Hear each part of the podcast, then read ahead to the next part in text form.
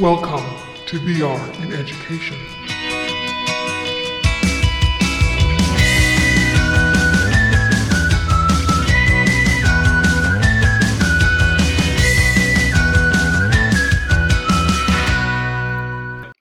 Hello, everyone. Welcome to another exciting episode of VR in Education, where we dive deep into the world of virtual reality for teaching and learning. Today, we have the pleasure of talking to Jon Gress, the CEO of the Metaverse Construction Company and the founder of the Metaverse Film School, the world's first fully immersive Metaverse film school. And we're going to talk about that. The film school started classes this year. It uses the Engage platform.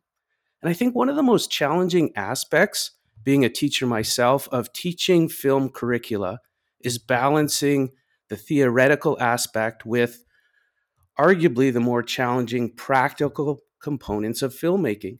So, instructors need to provide, of course, comprehensive knowledge of film theory, history, and aesthetics, but also try to teach the practical side of cinematography, editing, directing. So, Jon's here today to talk to us about the efficacy of using VR and virtual worlds for teaching film. Welcome to the show, Jon. Thank you, Craig. It's great to be here. I always enjoy starting out with an origin story, and that's you know what got you interested either personally in this medium or you know possibly as a profession. That's a great question. Um, you know, I'm one of the lucky people, I guess, who has sort of always known what I wanted to do since I was uh, a very, very little kid. I've always wanted to create experiences. I've always wanted to to make movies, to create music, um, and to do them together. Um, I, as a little kid, I would, uh, you know, there's a kind of a kind of a family famous story of me stealing my dad's uh, eight or 16 millimeter movie camera when I was four years old. And it was my first movie in quotations, you know, uh, running around filming people with it. Uh, as I got older, I was making six to eight eight millimeter, sixteen millimeter movies, uh, creating music and doing little projections of them, trying to sync up the music and the movies. Always trying to create experiences, and that quickly led to doing animation, stop motion animation. Uh, creating min- model miniatures. I was a big fan of Ray Harryhausen, so doing the combination of rear projection and um, always very fascinated with with uh, special effects at the time, so practical effects, uh, latent image photography, and that just kind of kept rolling over the years as I uh, produced music videos. I would incorporate visual effects, um, creating movies from there. Um, as soon as digital uh, started happening in all the aspects, whether it be uh, I was one of the first early adopters of digital audio and digital audio production, digital video production, nonlinear editing, and then going into all the other technologies such as 3D and VR. And um, really, I think uh, you know I I began training my own artists in our, own productions and i started set for, sort of formalizing pipelines and formalizing instruction on how to get to onboard them as fast as possible into our uh, into our visual effects uh, production.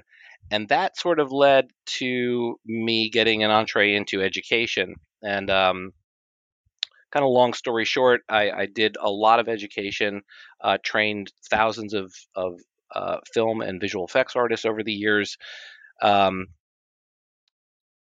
but at the heart, I was always looking to sort of create these fully immersive experiences. And the frustration in doing that in film is all of the tools up up through you know fairly recently up until about 2010 were uh, DCC type, you know, digital content creation platforms that allowed you to create some pretty immersive uh, worlds, you know, with with 3D applications like Maya and Lightwave and and 3D Studio.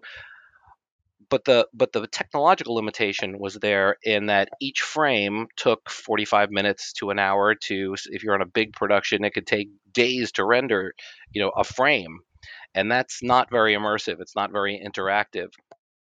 So in 2009, 2010, I was uh, sitting working on a science fiction. I was uh, a visual effects producer, rendering on one monitor uh, for a science fiction film, and um, un, uh, Epic Games had just released Unreal Tournament, and uh, I was playing around with the the editor that they had released with it, and I had created a, a couple of small levels, and that was kind of an aha moment for me. I was sitting there, and on one hand, waiting for a frame of a space sci-fi scene to render for you know an hour a frame. And on the other hand, I'm running around in a sci-fi environment in real time, not doing very well, getting sniped by people. you know, but, but I'm running around in real time in a 3D environment. And the other, and I just sat there for a moment, looking from one monitor to the other, and I said, "This is I'm looking at the future right here." And um, I've been, uh, as I said, kind of an early adopter uh, across the board, and I went all in, uh, just all in at that point, and um, started doing R and D on how we could use these new technologies for uh, for production, for previs, and um, started working not working for the for Epic Games, but um, the people at Epic were fantastic uh, really just fantastic people. Um, people like Kim Libreri and Louis Cataldi uh, at Epic were just so welcoming, and they were like, "Yeah, we'll help you. You know, you want to do this kind of crazy stuff." And people were kind of looking at me like I'm insane uh, trying to use this. Um, and we created a bunch of proof of concepts for doing this. Um, Mike Seymour from uh, and uh, John Montgomery from FX PhD, um, some of the most forward-thinking people in sort of in, in the industry as well at the time, um, were also really embracing of this idea. And um, we did four courses in how to use these new real-time technologies for uh, previs and production from 2000, I think it was like 2012, 2013 to 2014. Um, worked with Stiller Studios in Stockholm, Sweden, using uh, motion control as the means to sync these two worlds up, the virtual world and the um, and, the real world. So we were doing um, real live in-camera visual effects. So this is going back to you know like 2013, uh, the first proof of concepts we did in doing what's now known as virtual production. So that we just kept working with that and refining it. This is, you know, it, it's popped onto most people's screens as, as sort of a new thing in the past few years, but we were doing this for a very long time, um, albeit with, you know, uh, kind of clunky technology when you're working with motion control. It's big motion control robots, and but we were also refining pipelines for doing the same kind of uh, thing with iPhones and and uh, using uh, photogrammetry to do some of this and uh, using using other other smaller systems like a Vicon motion control system. So anyway, kind of um, once I got to the point where we were actually doing these things in a virtual world in real time, one day I said to myself, you know, we could put on a headset and do our virtual location scouting in a in fully immersive VR. And the moment we did our first proof of concept for that, and I put on a headset and I'm standing there inside the environments that I'm that we were shooting in, and you know I'd done a lot of previs for architectural and and industry and and enterprise uh, over the years f- with VR. But this was the first time I ever was looking at it through the lens of film production and man the all the all the neurons just started firing. I was like, this is like this is where we're going to be one day. So that was sort of the not so short genesis of of how we got from there to you know the work that we do now. And I mean, fast forward now, like you said, that was uh, you know a whirlwind tour of someone who's had their their paws or or boots in the industry for a long time. But you know, for us who maybe don't live in that industry, you know, we're starting to see films actually being produced that are making like mainstream HBO market. Like, for example, uh, I just recently was listening to a podcast about the film We Met in Virtual Reality, which had its premiere in 2022 at the Sundance Film Festival and then was released amazingly to HBO and HBO Max. And there's been a real buzz now around, you know, making films inside VR like this, as opposed to, you know, we, we've heard of like, you know, the Matrix. We knew that Unreal Engine was used for some of the making of the Matrix, but it wasn't necessarily all filmed inside like a virtual contextually relevant um, environment like we met in virtual reality. So, are you seeing more of this? You know, because you are uh, in the trenches, boots in the ground, where movies are made and created right inside these immersive environments.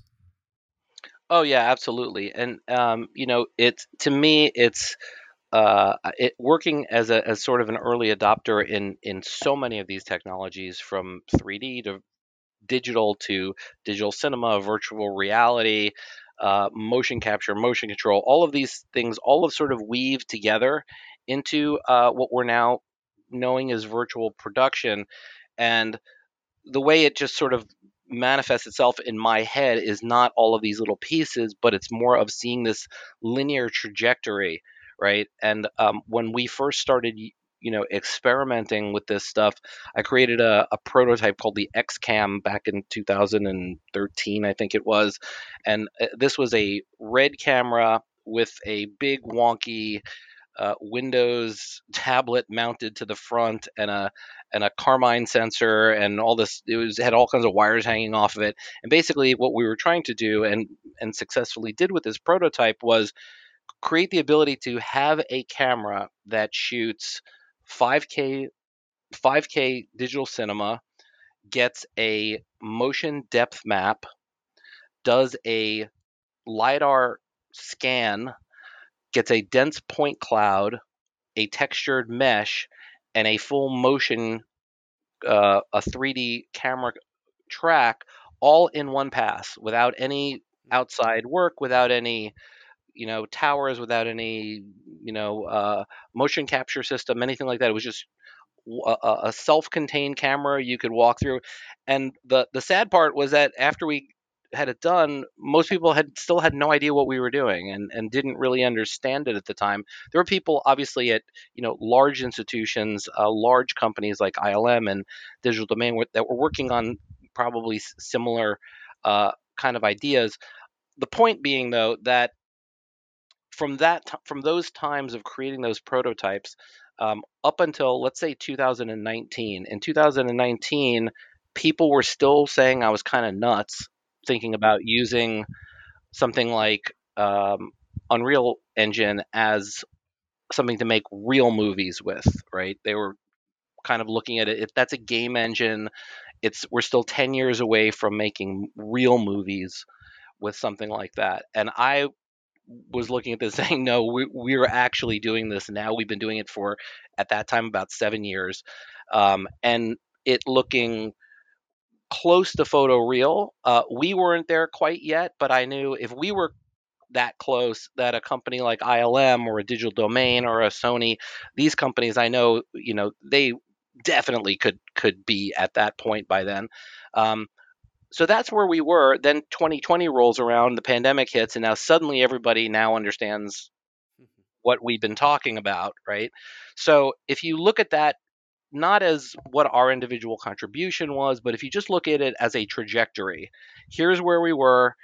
We were doing this since, say, 2013, 2014 at a fairly photorealistic way with a lot of clunky equipment and a lot of clunky, you know, uh, you know, Frankenstein, uh, you know, hybrid workarounds. And then we get to 2019 where we're doing this with sort of fairly sophisticated, um, pretty elegant solutions, but we're not quite there yet visually, but almost.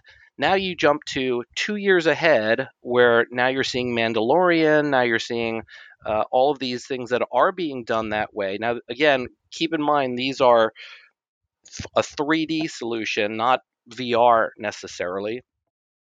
And they're being projected like a rear screen projection type of scenario with this new uh, added flavor of, of motion tracking. But just draw the line. And um, the things that we're doing now, which I know we'll probably get to, are to virtualize everything not just the background. We're virtualizing the cameras and virtualizing the in camera VFX and virtualizing the green screen and virtualizing the people and virtualizing everything. And, and, uh, just drawing that line into making everything more refined, more virtualized, more elegant.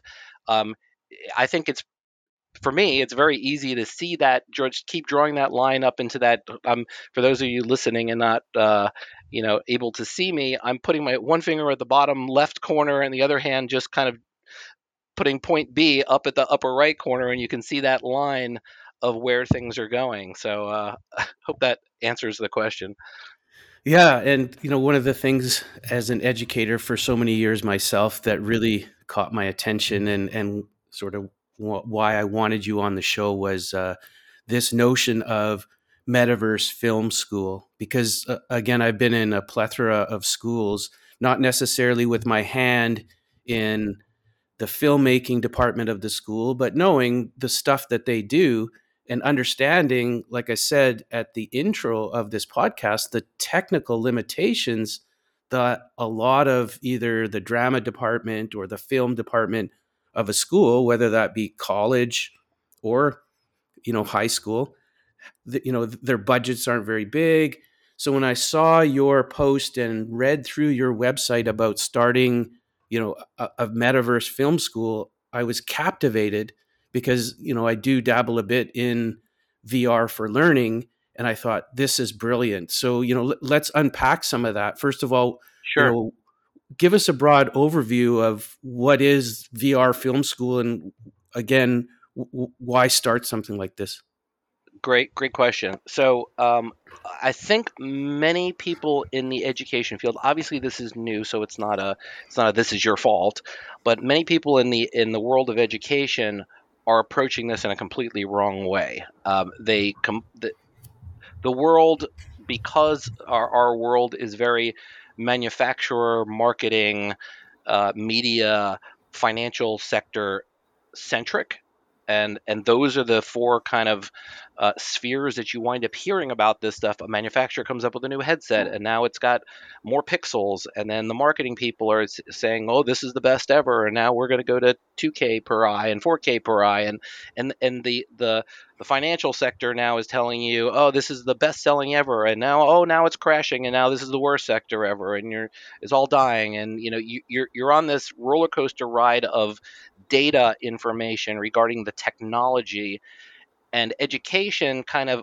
tends to approach this um, and and I was uh, for a while I was the co-chair of the VR the global VR ARA University and Colleges Committee. So I had interaction with lots of colleges and universities from around the world, and I saw this over and over and over again.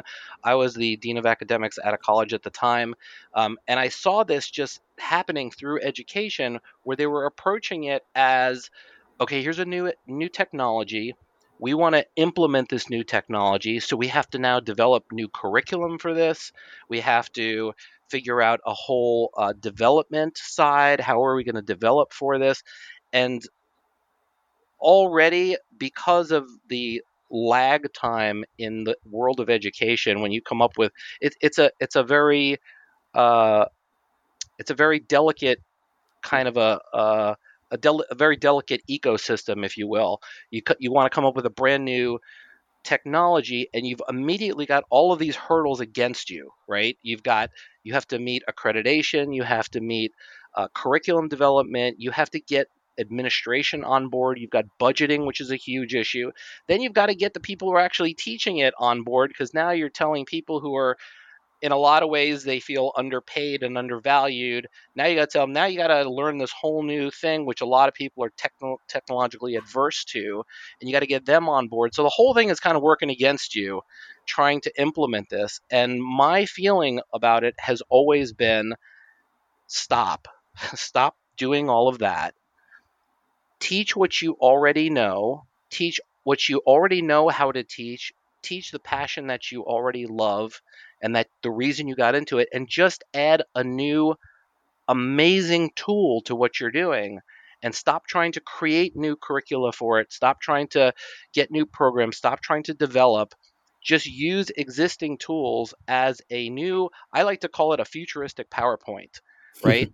Um, and and that brings us sort of to the Metaverse Film School. The Metaverse Film School are, uh, you know, teaching film and visual effects for probably over three decades at this point. My main goal was taking all the problem points, all the problem points students have, all the problem points we as educators have, all of the wish lists. You know, it, it starts to become a thing that over a period of you teach for 10 years, 20 years, 30 years, there start to be these common things that pop up. Man, I really wish that I could just take my students to a soundstage and show them the real deal rather than trying to show them in a classroom and make them imagine what it would be like to be on a soundstage. I wish they could each be tearing apart a red camera rather than everybody crowded around one red camera. I wish we could build our own sets. I wish our students could tell their own stories rather than us having to do a group and everybody decide on one story and one person gets to play this part and one person gets to play that part. And hopefully at some point you'll get to play all the roles. And you know, there's that there's that I wish, I wish, I wish, I wish, I wish. Um, there's the financial part of it. A, a, a college, a university, a high school is not going to have they may have enough to buy a few a red camera, maybe two, maybe three. But if you've got a class of 30, there is no physical way monetarily that every student is going to get their own digital cinema system that they can do a studio build in front of them and each have a studio lens and each have all the, you know, uh, lens support and all the all of the the the, the bells and whistles that go with a, a, a really really high end camera. There's no way that a, a, a, school could do that, and if they did, in a year and a half, that would all be obsolete, and they have to buy it all again. So it's not possible for that to happen. So I said, what if we virtualized everything? What if we virtualized the studios, we virtualized the environments, we virtualized the technology, we virtualized the equipment, we virtualized the scenarios, we could then solve all of those pain points, all of those wish list problems that we ever had. I'll get, I'll just start throwing a bunch at you, right? Um, you have students and you want them to be able to tell a story. So typically, one of the first things you would do is you would sit them all down in a in a room and say, okay, we're going to go through the story making process and we're going to start developing a story together and do the the the story, the production boards, the breakdowns, uh, the the pre-production work on on the film, and when you when you're doing that, you're immediately hitting hurdle, hurdle, hurdle, hurdle, hurdle, right? You you the, the students say, okay, I want we're going to do a spaceship and it's going to be on an alien planet, and you're already like, whoa, whoa, whoa, we're we're we're a school. We only have this amount budgeted for the term. You're you know you're gonna have to we're gonna have to scale that back. Um, maybe we can do a green screen and then they're, they're like okay well we'll do it a green screen and we'll have spaceships and we'll have whoa whoa whoa whoa whoa whoa you guys are new. You don't really know how to create photorealistic spaceships yet. We're gonna have to t- take you to the 3d uh, 3d modeling texturing rendering pipeline. Now we're at a, another hurdle uh, and it's just like that throughout the entire process of teaching, you're it's just hurdle, hurdle, hurdle, you know, roadblock, roadblock, roadblock, and now you have add to it COVID, add to it uh, the profile of a student has changed over the past decade or two decades, where students um, wants and needs have become different. You know, uh, students, uh, I, I, I, you, it's palpable to an educator that students have a lot more stress and anxiety and mental health issues than they had 20 years ago. And I want to pause you for a moment yeah. just on on this particular point because it, it, did come up again being a rookie and not in the film industry, you know, there's so many questions that I had. Like for example, you know, you, you guys teach green screening in the virtual world. And one thing that struck me was, well, wait a minute, why teach green screening when you're in a virtual world where, like you said, they could, if they have some understanding of 3D assets, build that world instead of swapping in a green screen. So th- this is a big one that many of my friends also were wondering about. If you know, we know that a green screen can be anything. You just swap that out. Why do that? Why even teach that anymore? Green screening right. when a virtual world can be populated into a contextual environment with 3D assets of anything. Right. Very, very good question. Very, very insightful question. Um, the reason is real world.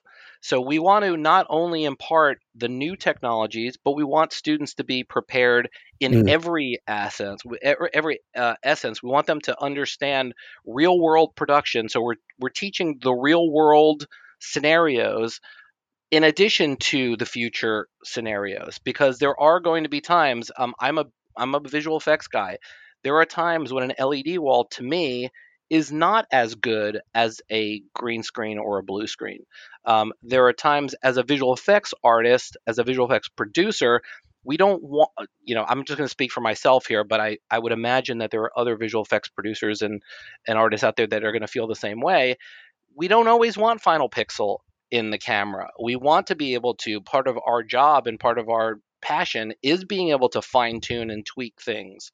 Uh, so having the ability to have green screen to be able to extract something and then composite, you get a lot of times a lot more of a realistic, uh, a lot more finessed type of final uh, result than you're going to. So we want to teach the real world uh, the real world technologies, uh, the ones that we're doing now, uh, as you've seen what we've kind of progressed, we first started with just plain green screen and virtualizing that. Why do we do that? Because a lot of students want to shoot green screen. They they see it being done on TV, they see it being done on YouTube videos, but they want to learn how to do it professionally which is very again now we're back to the roadblocks. It's very hard to set up. What do i use for a green screen? How do i do the lighting for that? How do i set up my camera? How do i actually do this correctly? I can tell you that you would be stunned how many people professionals don't know how to do this correctly. Mm.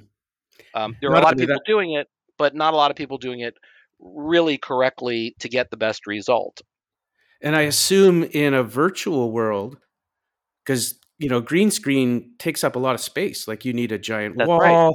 But in the virtual world, you have unlimited space. So I, I see now, you know, as we unpack this, the benefits. If you've got a large class and I'm working with a partner, there's just the two of us, like, you know, there's no way if you had a class of 30, you'd have enough wall space in a physical building right. to be able to allow kids in groups of two to do green screening techniques. So I get it. It's starting to make sense to me now.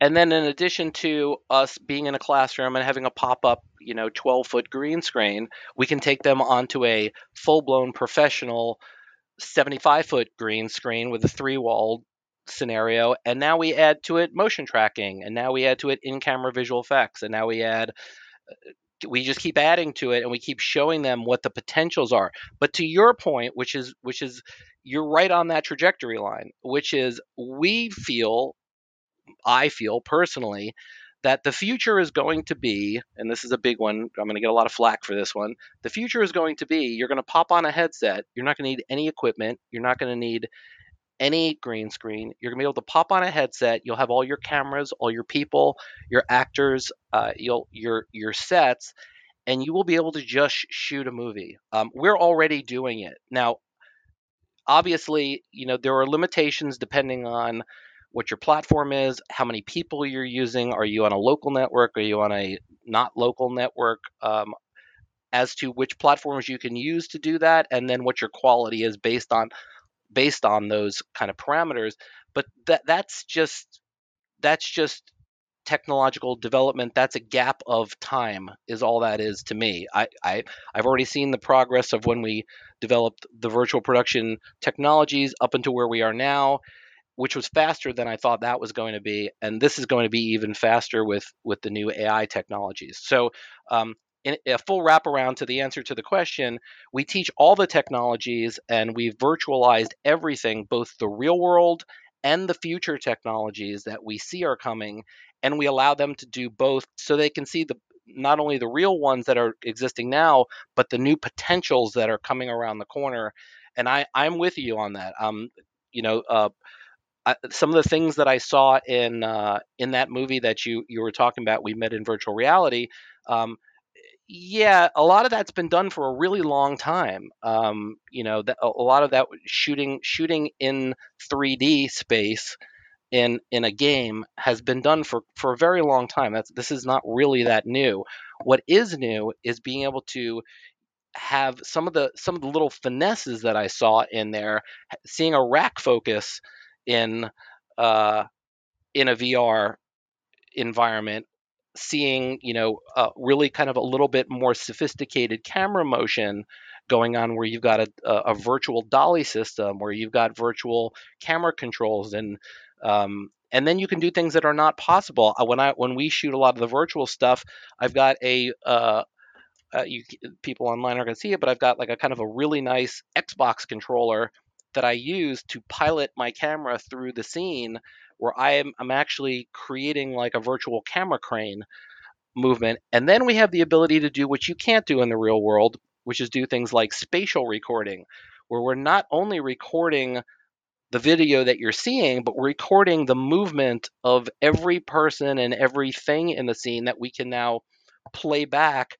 and re-record. So imagine if you're a teaching filmmaking, where uh, you know, as as a filmmaker, you have takes where each time you're shooting another uh, you're shooting a scene you have the actors get together you say take one everybody does a take and maybe one person you the more people you have the more chance for somebody to mess up what they're doing but you finally get one that you really like which is kind of the goal and you would shoot one two three four five depending on your budget you know there there are movies that will do take 500 if it's a really complicated scene. You don't want that obviously but um the the the idea though is you get that perfect take or really good take that's now fixed in pixels on video in the in the world of filmmaking. In the world of VR production you're not fixed anymore. That is now a frozen scene in time that we can bring another camera back and go and refilm it again however we want. Maybe everything was perfect except you know we said that film that that scene was so good. Let's get that from three more angles.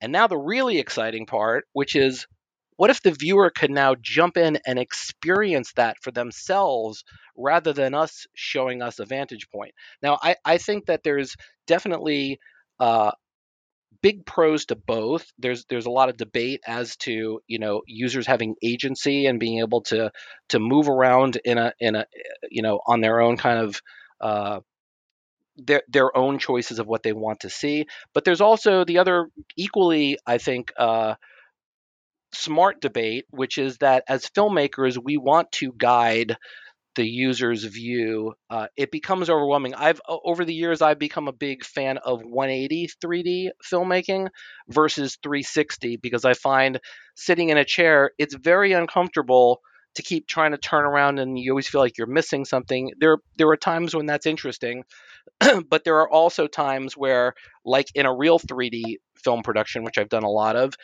you lose the ability to hide where your production crew is and you lose the ability to hide where all the lights are and now you have to worry about what everybody can see in all directions and then is that really important you know?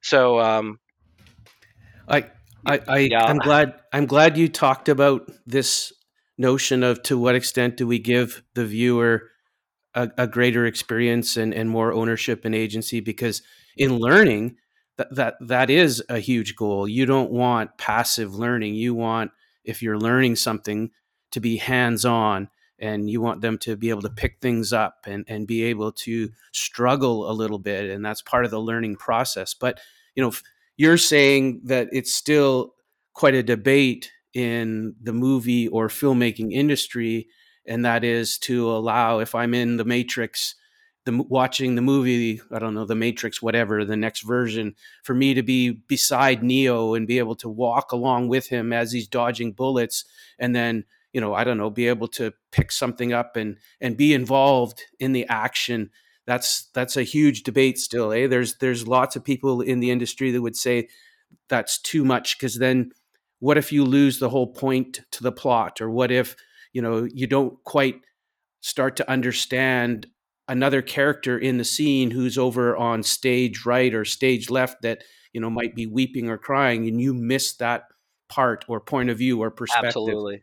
Right. So and i think that that's more of a, a of an artistic aesthetic choice that filmmakers will it, it just it, it widens the palette is what it does. It gives you new tools to do new movies in new ways. You you go to see certain movies that you want to be sort of a fun joyride, and then you go see other ones that you want to be a little confused and try to understand what the the deeper meanings of the plots are. And that's those are all kind of artistic choices that that people have. But one thing that you did kind of hit on, which which I want to sort of address too, which is really important, is the educational part where you want that to be a little more obvious and you want that to be a lot more focus and you don't want those distractions going on. And we do a lot of stuff for education as well, um, and not only for the film school, but for to as as, as a contractor working with other companies. And you know, one of the um, all of these advantages that we've kind of used for our own work in the film school um, applies to everywhere else too applies to every other trade you deal with any other you know look at look at standard trades hvac and culinary and medical assisting and electrical and plumbing and uh, you know constructing contracting medical uh, you know um, medical surg- surgical type type uh, scenarios. All of these in the training portions deal with either dangerous or expensive or unwieldy size or unwieldy situations where it's very difficult to train for them or very expensive to train or very dangerous to train and these are all scenarios where we can virtualize the equipment the scenarios the the technologies and the training becomes better it becomes better it becomes more immersive it becomes more engaging for the students and they can do it more. You have surgeons doing brain surgery who can now take a 3D scan of a tumor inside of a you know child's head that would be sort of a okay here we go kind of a thing. We plan as best we can but we don't know what we're doing till we get in there and, and do this to a new paradigm where we can do a brain scan do a 3d model create a virtualized model and now they can do the surgery over and over and over and over and over again virtually before they actually get in there and i cannot see how that is not a beneficial thing you know um, in in all of these areas I want to circle back to filmmaking just for a moment, just because I have so many other questions. And one is most of the audience have enough understanding of the filmmaking process such that, you know, you, if you're an actor or an actress, you have lines, and those lines either require that you memorize, or in a in the physical world, it might mean you know you're you're practicing on stage, the sceneries around you, but you get to use your script and you can read off the script for a certain period of time until you've embodied those lines and you know it's time for you know maybe the real production the practice is over. Now it's time you've memorized those those scripts. You don't need them anymore. But in in the virtual world you you you can't really have a script to read off or can you is is oh this you possible? absolutely can oh yeah yeah you absolutely can in fact it's easier uh, because uh, having been both a real world producer director where i know there were there were there were times where we had certain actors who needed the their script pasted to the other actor's chest while they were talking to them because they could not remember their lines. So this is a real world phenomenon. Obviously, good actors hopefully do remember their lines. Um, in in the virtual world, you can have your lines on a piece of paper, a virtual piece of paper, right in front of you that nobody else but you can see. Mm um, when in fact when, a lot of times when uh, we'll do like a presentation for people the first time they're ever doing presentations or a, a, speaking engagement in vr we'll put a monitor at the back of the place with their notes so they're actually everybody's looking forward and they're looking back and they it's like having a teleprompter. Um, you could even do teleprompters. Everything you can do in the real world you can do in the virtual world and a lot more.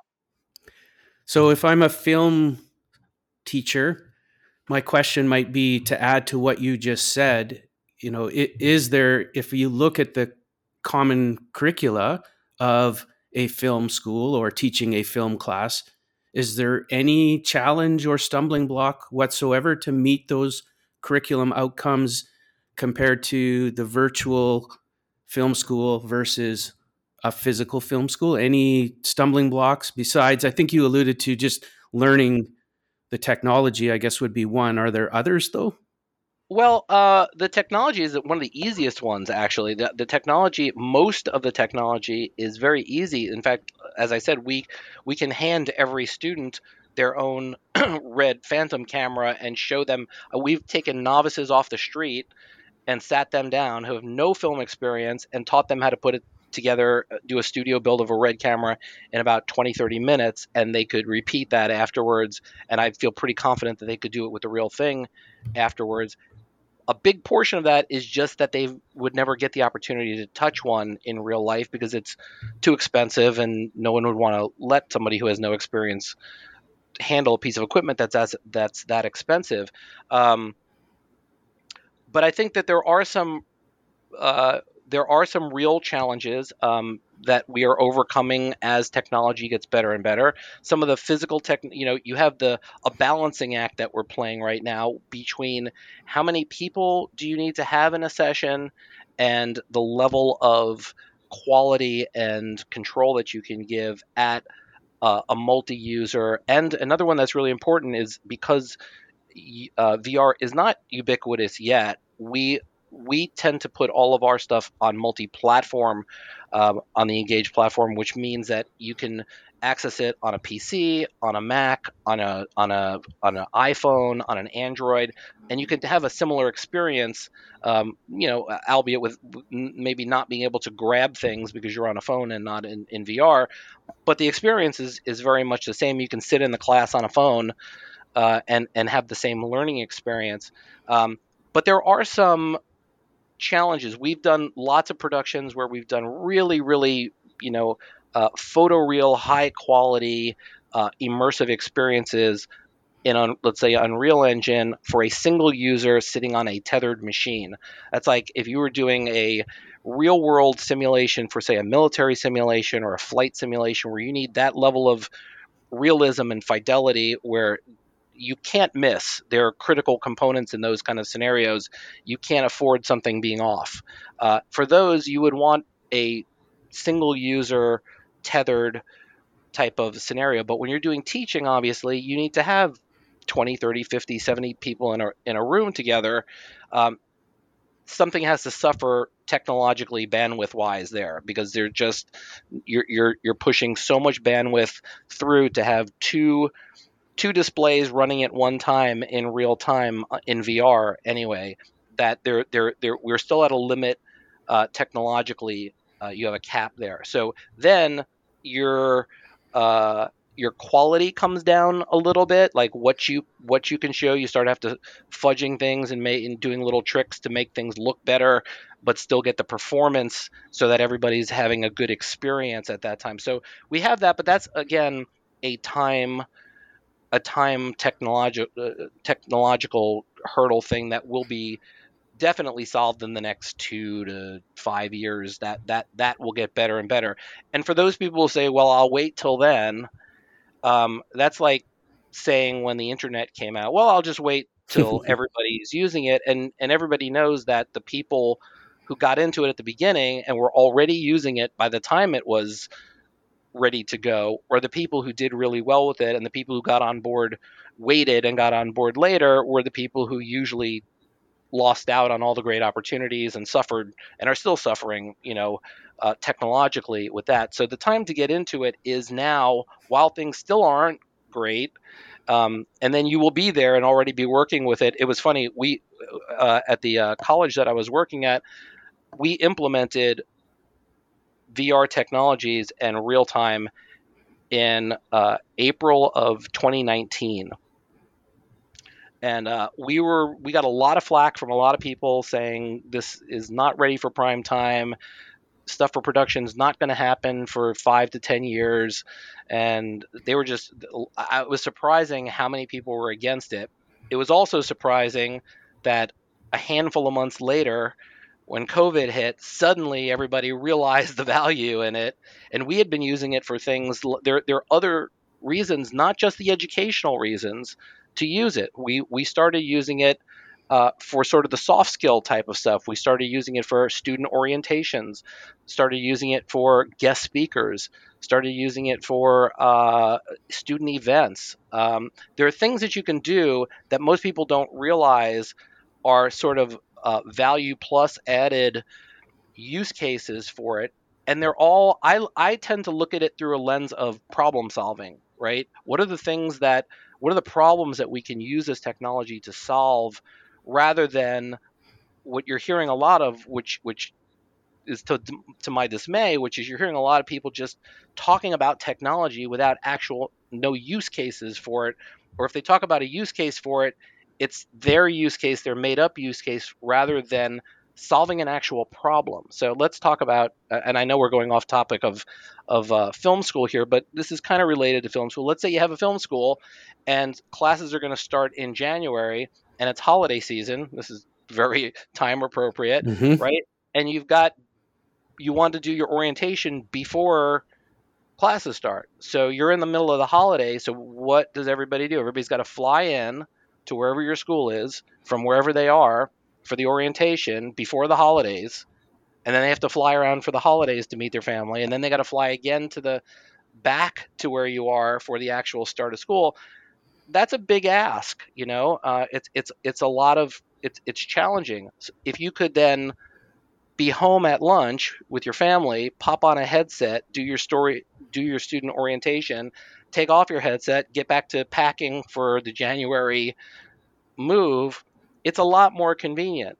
Um, if you're trying to get really, really renowned guest speakers, right? Uh, if you ask uh, a, a, an amazing film director in the UK, hey, could you pop on a plane and come on over here and give us a, a one hour speech? And then just you can just pop right back. You know, you don't have to stay here long. Um, it's a big ask. You, you have to now talk about the time that they're losing for work, for travel, put them up in a hotel. What are they going to do when they're here? You're just going to kind of let them come in and kick them out. You got to entertain them for a little bit, and now they got to go back, and it's that travel time versus them sitting with their significant other popping on a headset, giving an hour speech, and then taking off the headset. You can get people who you normally would. So there's real huge wins. You know, there's huge wins available across the board in all of these. Um, getting back to your question, though, as far as challenges, I would say the challenges that we have are for a specific period of time. There are there are uh, you know a substantial number of challenges that we're still facing and kind of figuring out ways to address in the meantime. And then when the technology m- meets up with that, those will be solved. I'll give you some examples. Um, when you're dealing with acting, facial expression is a very important one that, that you're dealing with actors. Actors can read the lines. You can get a, a significant performance um, you can do some some interesting things, but there's the subtleties of facial capture. There's the subtleties of um, of full motion, full body motion, which require now a little bit more.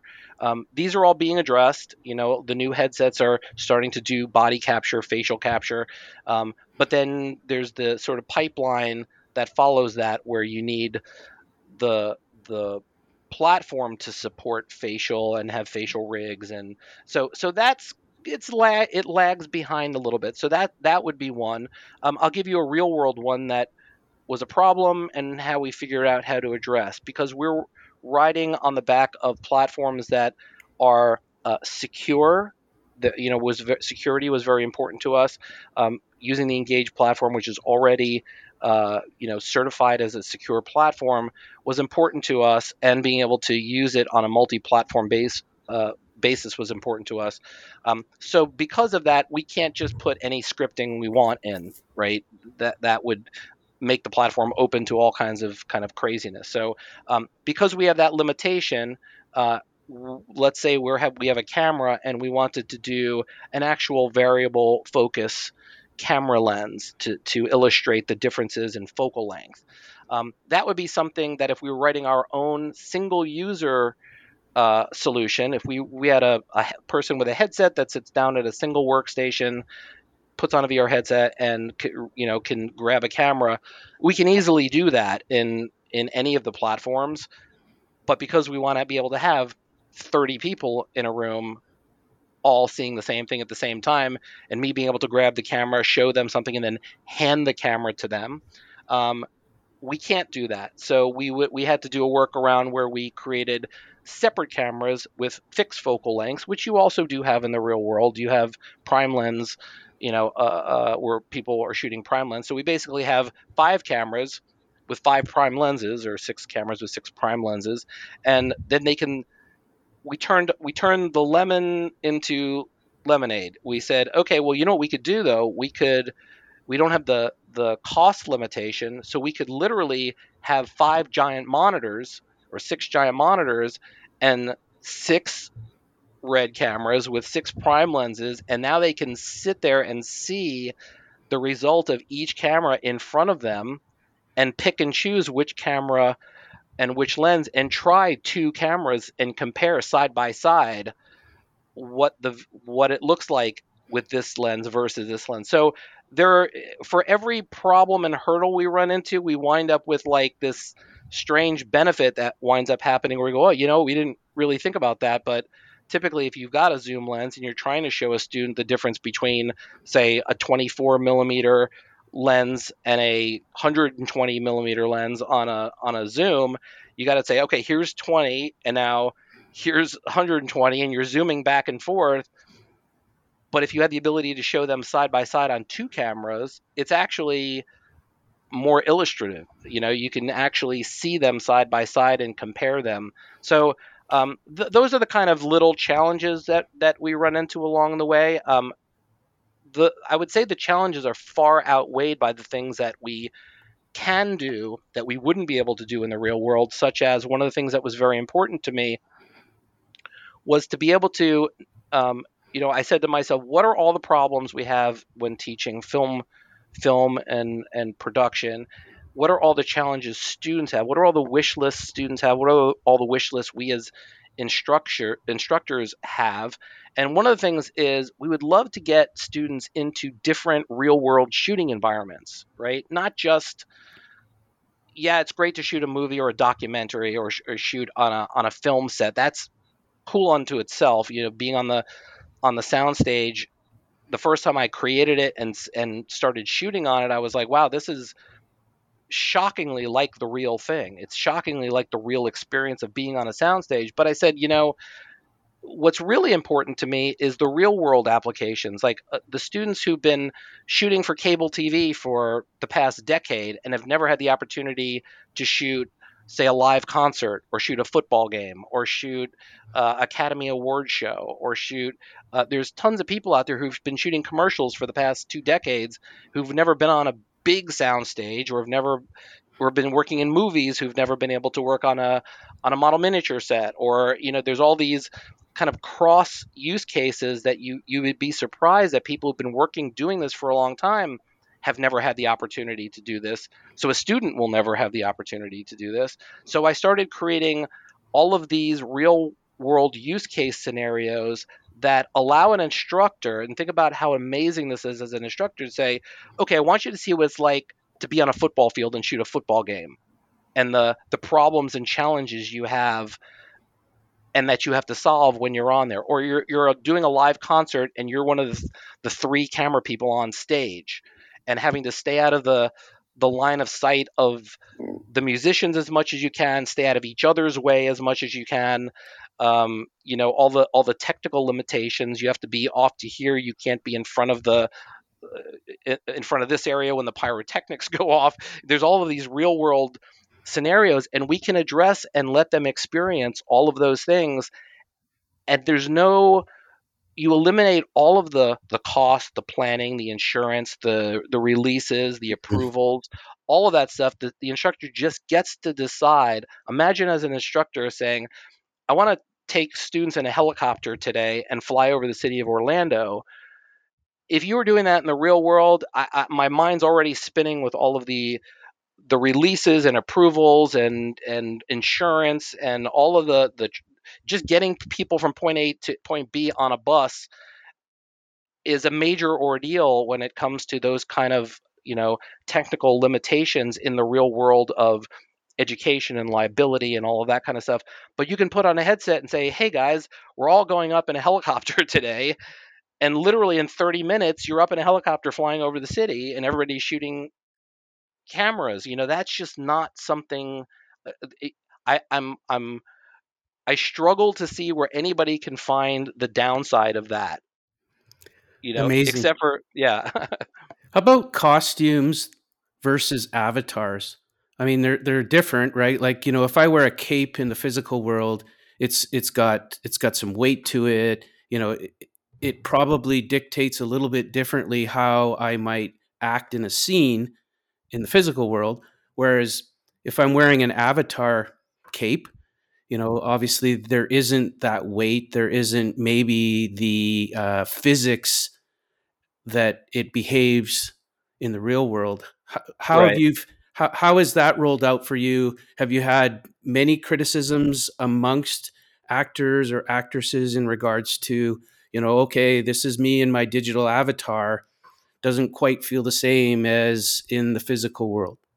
Yeah, well, uh, we we definitely have some limitations there. Uh, we're still not quite there yet with that. I can say that um, if you look at sort of a a cross section of, I like to compare and contrast these with what we do in the visual effects world versus the VR world. Um, if you saw in that movie, uh, we met in virtual reality, um, they were doing some things in there using just a handful extra trackers like feet trackers and hip trackers just to get uh, the rest of the body involved. They were doing some things in there that, and you saw the flaws in there. You saw, you know, where, you know, the arm is clipping through the body, or you know, you, you saw some some some issues there with with the uh, the IK structure. There's a couple of things in there were little little pops and dings and stuff.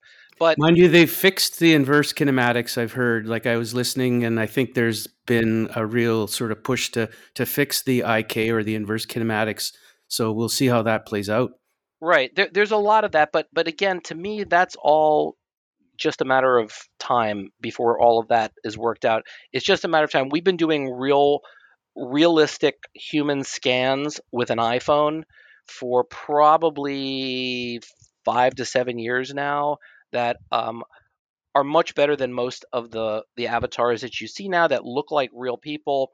The problem is uh, there still isn't a unified platform to get scans like that across to the different platforms. And again, all that stuff I, I truly believe will work itself out, and we will be starting to see more and more realistic avatars that are driven um, with with the new driven uh, Gaussian splats. Have you seen drivable Gaussian splats? That to me is a very promising technology. We will be seeing realistic people very soon. But your point is actually a very good one, which is you have all those extra things like you're wearing a cape. How do you how does that affect the performance and how and, and those are the kind of things that I can best answer by talking about my real world experience in visual effects. Because when you're in visual effects and you're doing Thanos who's going to be wearing a giant iron suit or you have a giant ogre who's supposed to be wearing a giant iron suit how do you make the person that's standing on stage look like they're wearing the giant iron suit and react to that. They could number one, a just be a really great actor. Uh, number two, you can mock up some heavy, you know, sound sound cloths on them and put it on them so that they start to do it. And those are the kind of things that we do in visual effects. We tend to mock up. If you ever seen, you know, uh, Game of Thrones when um, Daenerys is dra- riding a dragon, they'll do a mock up of a dragon body, and she's riding on a mock up. Um, so, so we tend to do those kind of mock up things to help uh, help the experience. And I, I think a, a really great kind of analogy is: Have you ever been to the Void when they were open? I don't know if they're still have any locations still operating, but the Void um, was a full VR experience, uh, location-based experience uh, platform where you go in, and the one I was my favorite here they had in Orlando, which was a Star Wars experience.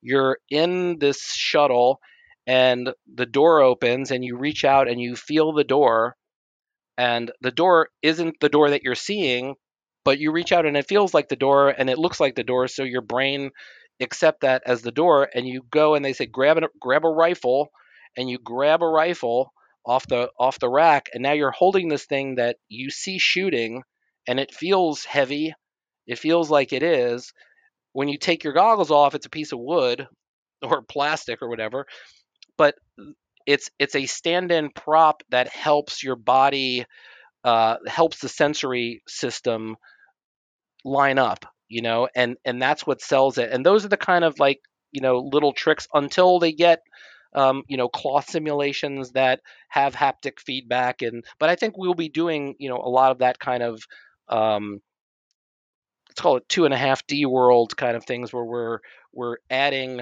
uh, i know i just got a uh, a, a, a golf club to add to my controller to see it, just to, just to see how that works, just to see how it feels. We've been playing a walkabout with just the controller for a long time, and we're already so accepting of that uh, that feeling of not having the club. But it, but you can always add that little bit of extra, you know, uh, sensory input, I guess, to get those extra performances. Jon, I'm mindful of time. I could talk forever with you, but uh, Sure. we'd like to to keep this close to an hour. So, you know, I usually open it up with this open-ended question. Anything else left unsaid, maybe that you think listeners, especially educators who are trying to wrap their head around using some of the film school stuff that you're uh, brilliant, brilliantly putting out, anything else that you think uh, they might want to hear? Sure. Um, the first thing I would say is we built this. Uh, we do a lot of different things in our company, um, from working with large corporations to education. Um, we built these tools not only for our, ourselves, but we built these tools for film educators. And our whole idea was to have a B2C product where we we have the the film school, and this is more. I would put it on the lines of a Udemy type of uh, platform where it's a kind of pay as you go, uh, where there's no contractual obligation and that type of thing for anybody. We wanted to democratize where anybody who wants to learn this can jump in and just try it and try these kind of experiences. But we also recognize quickly that there was a very, that we're solving these problems for ourselves. Why not solve them for everybody else too? So we created a B2B platform that basically allows any film school or any college that wants to do a film school program, uh, a metaverse film school program, to basically it's a turnkey solution. They basically say, "Yes, we want it," and tomorrow you're up and running because we've got everything built already, and your your teachers already know how to do this. We help with the onboarding process for the for the instructors to learn how to do it. Our approach is that there's no accreditation you know you don't have to go through any kind of accreditation no curriculum development no uh, no huge costs of development because that's a huge that's kind of a huge uh, cost and expense. It was kind of like a no-brainer kind of a thing that hey we're solving all these problems. Why not just make this an easy transition for everybody where if you've got a film program and you want to be able to do this as a and we, we're calling it film school labs um, vr so basically you you can implement it as a new kind of hey today we're going to do the labs and jump in and do be on a soundstage. And you can do that throughout your program whenever you want. So it's a very it's a no brain pro, it's a no brain kind of a thing. It's a low cost low uh, resistance kind of uh, method. So that's one thing we would like to say. The other one is be open to new technological change. I know there's a lot of resistance to things like AI, um, the new AI technologies. We are, we're already incorporating AI into these programs where you can now and just kind of imagine this for a second. You've got a classroom full of students. In the past, before today, you would have to let's say we're going to do our story for whatever uh, our film is students come up with a story and now everybody's got to go home and try to do thumbnail sketches which is which is all valuable by the way all of that experience is valuable but imagine as a say an online instructor who only gets one or two days a week with your students how much more you can cover if you all go in the classroom together for an hour and you say to the ai okay our first frame is going to be a student wakes up uh, and we'll be posting this online soon because we have we did some proof of concepts with this. You say a student wakes up, uh, he's waking up in bed, and the uh, the idea behind the story is an alien ship comes outside of his house, right? So the student's laying in bed, and little boy wakes up. The AI now brings in the frame using a generative AI, and now you've got your storyboard and your concept art right then generating it on the fly with a class of 30 students, you've now reduced time and kind of complication wise your course, which might have taken two, three weeks of your course time in getting everybody to do their storyboards and do their concept art. You've done it in the, less than the period of a class. So there's huge wins, and this, these are kind of no brain kind of. Uh, you don't have to learn new things. You don't have to. There's not. There's not a big learning curve to to any of this. It's really just getting into a session. We can onboard people usually in a day or two, um, and allow them to teach what they already know how to teach and they will find ways of using it that we probably aren't even thinking because they may have this kind of clever um, you know technique that they like to teach when they teach students how to film a certain angle or something and they can just grab the camera and just show them you just grab it and just do it. So um, I, I, would say embrace the new technologies um, don't be don't be fearful of them it's it's very much a mind attitude uh, if you do approach them towards we have to develop curriculum and we're going to have to do a whole new program for this and we have to have a development team and then yes then everything your all your fears are correct then but it doesn't yep. have to be that way and the analogy i'll give kind of as, as a closing here is if you need to go to the store to get a gallon of milk and some bread do you need to know how to build your car from scratch and the timing in the spark plugs and the belt timings and you need to know how to put your car together bolt by bolt to go to the store to get your milk and eggs. You don't. All you need to know is how to grab the keys get in the car. It doesn't matter how the car works. It works right? And that's the same kind of concept here. You can teach and utilize these new technologies without having to develop it from the ground up. And in fact, you know, I highly recommend against not reinventing the wheel. There's really smart, great developers and people out there putting in the work. We don't, while we've done development before, we don't even want to do uh, redevelop work that's been developed already. It allows you to push forward faster and and uh, see just amazing gains without any of that uh, complexity and headache and resistance, and it just makes it a, a joyful experience for everybody. Love that, and I love that analogy. How how can people then get a hold of you if they are interested? And I'm I'm sure again it, it's been for me a curious journey because you know I have wrapped my head around like VR science labs. That makes so much sense. But I you know you are the one of the first people I've saw, which again is the efficacy of this makes so much sense. Like lots of schools can't afford beakers and test tubes and so on. You know, the same thing goes for film and film school and all what we've talked about over the last hour. And you're one of the first groups I've seen that have saw this as a problem that needs to be solved. And so I hope there's tons of schools out there that say, okay, yeah, now we can have a very robust film uh, department and we don't have to break the bank to do it. So, how, how do people get a hold of you to learn more about maybe what you guys have to offer? Sure, they can uh, hit us up on our website um, at metaverse-filmschool.com or metaverse-construction.com, or send me an email. Uh, you can reach me on on LinkedIn, um, any any of the social medias, or you can just email me directly at Jon with no H J O N at metaverse-construction.com. Jon, thanks so much for coming on the show today and articulating something that, you know, many people didn't know a lot about, but you made it pretty crystal clear. So I appreciate that.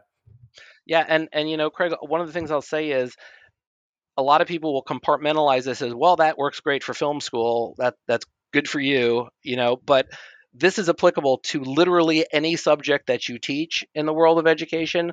We've done this with history, with science. In fact, we've got a bunch of schools that are rolling out behind this that you would be pretty surprised at what they are. Their topics not related to film at all, but um, we have a bunch of other schools rolling out and packages like this. So any topic that you teach, uh, you know, I like to say that imagine a history teacher rather than pulling up a slide of the Battle of Gettysburg Instead, bring your students to the Gettysburg battlefield and are pointing out what's going on as it's going on around you. How much more exciting is that? You know, um, and that applies to any any other trade, any other field, whether it's science, history, uh, the trades are just kind of a laydown for me, like being able to be able to, you know, teach HVAC or or culinary or medical assisting or any of these uh, without needing to go to a pl- location without needing all the expensive equipment. I mean, especially in like you said, sciences is a great one. Having to deal with the the safety precautions and all the concerns and liabilities of a of a real chemical lab, being able to do that sitting in your bedroom, uh, you know, is is is truly incredible. We're we're living in, an, in a really amazing time, and it's only going to get better. I agree. Thanks so much, Jon, for uh, coming on the show. Thank you, Craig. It was great. Take care.